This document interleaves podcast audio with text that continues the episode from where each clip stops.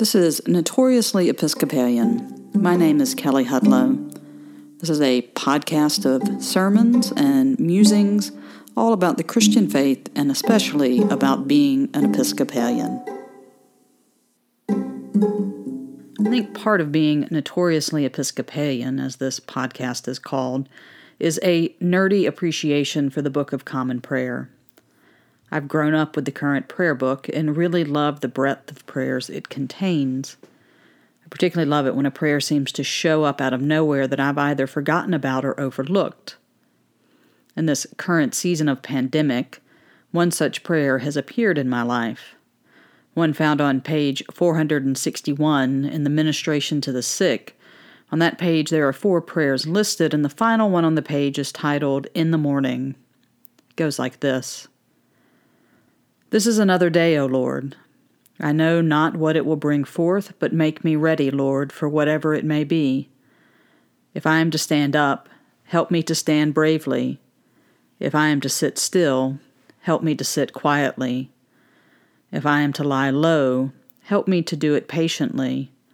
And if I am to do nothing, let me do it gallantly. Make these words more than words, and give me the Spirit of Jesus. Amen. This prayer first came to my attention when my bishop used it in a Zoom meeting in the early days after the decision was made to close all our parishes in the diocese. Then last week, after some two and a half weeks of being under a shelter-in-place order, a postcard from the Society of Saint John the Evangelist arrived. It had a photo of the monastery tower with votive candles in the windows as a sign of hope, and the text of this prayer printed on the front. Since it seemed that this was a prayer that I needed to pay attention to in this unusual season, I decided to look into where it came from. It struck me as a rather modern prayer, so I guessed it would have a certain recent history. So I consulted the commentary on the American Prayer Book by Marion J. Hatchett. This commentary simply stated that the prayer was composed by the Reverend Doctor Theodore Parker Ferris and that it was printed in Prayers for a New World, nineteen sixty-four. So Hatchett confirmed my guess that it was a, quote, modern prayer, but did not provide much information otherwise. So I took to Google, figuring searching for such an unusual name as Theodore Ferris should easily produce information. But the Google results were sparse. No Wikipedia article, and just a handful of photos. I did find an entry in the Episcopal Dictionary of the Church, and there Doctor Ferris is described as a seminary professor and an ecumenist. He was born in nineteen oh eight and received his B A from Harvard University in nineteen twenty-nine and his degree from General Theological Seminary in nineteen thirty-three. He was ordained a priest in thirty-four, and for four years served at Grace Church, New York, and served as a fellow and tutor at G T S. He would serve for five years as the rector of Emmanuel Church, Baltimore, and then thirty years as the rector of Trinity Church, Boston. From nineteen forty-three to nineteen sixty-three, Ferris was an instructor in homiletics at the Episcopal Theological School, Cambridge, and the entry notes that he was a published author, including a book on preaching, and that he was active in the ecumenical movement and an alternate delegate to the First Assembly of the World Council of Churches at Amsterdam in nineteen forty-eight. He died in nineteen seventy-two.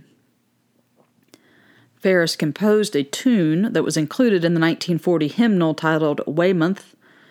This got him an entry on hymnary dot org, that repeated much of the same facts from the Episcopal Dictionary, but added a more complete list of the books Ferris authored. It also noted that he served as a delegate to the Episcopal Church's General Convention six times, listed his honorary degrees, and made a point to note that he was a bachelor when he died. So not completely satisfied with this information, I began to try some different search queries. I came across a two thousand eighteen interview with Fleming Rutledge where she recalled hearing Ferris preach a three-hour Good Friday service at Christ Episcopal Church in Greenwich, Connecticut. Rutledge noted that Ferris was known all across the United States as one of the best preachers and that he was frequently included in Newsweek magazine's Best Preachers in the U S She commented that she rereads his sermons and described him as having a charismatic presence in the pulpit, not out of it.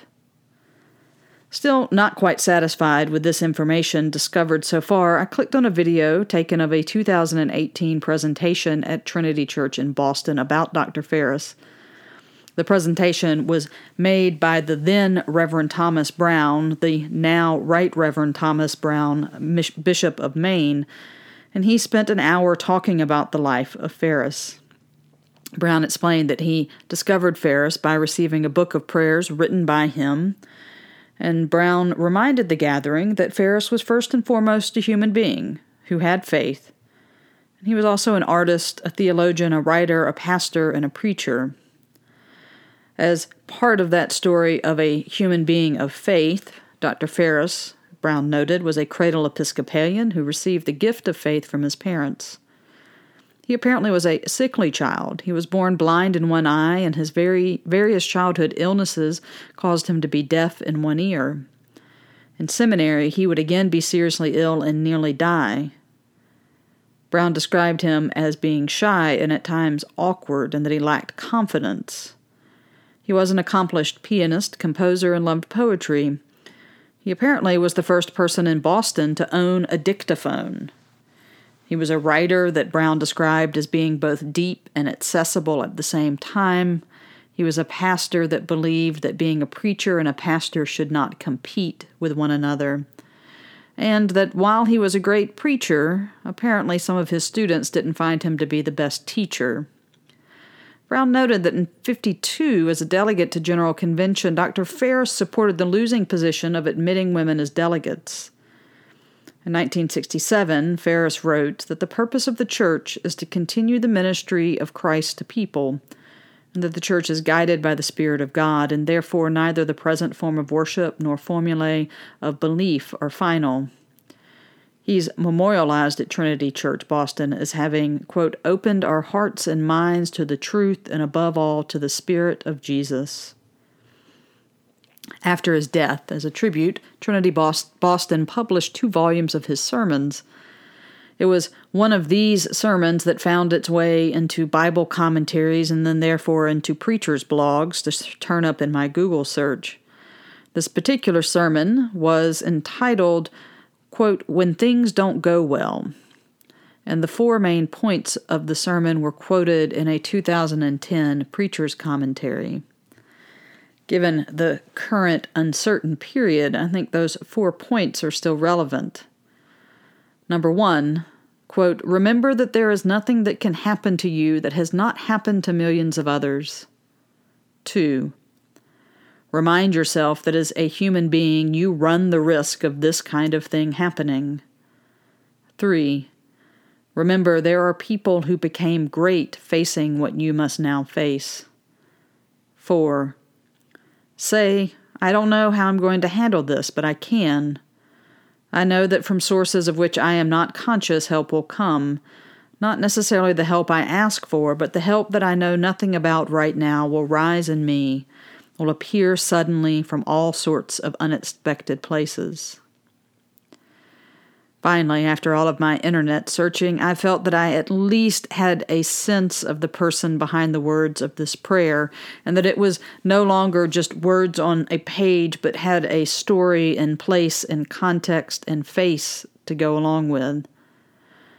It helped me to get a glimpse of the person that could write these words, knowing that he survived the Great Depression, world wars, and the technological advances of the mid-twentieth century, and still was able to write words of acceptance of the present moment each day, even when the future is unknown. So I am thankful that this particular prayer has found its way, bubbled up to the surface in my life, and I'm also thankful to get to know a little bit more about Doctor Ferris and his life and how he gave us the gift of this prayer.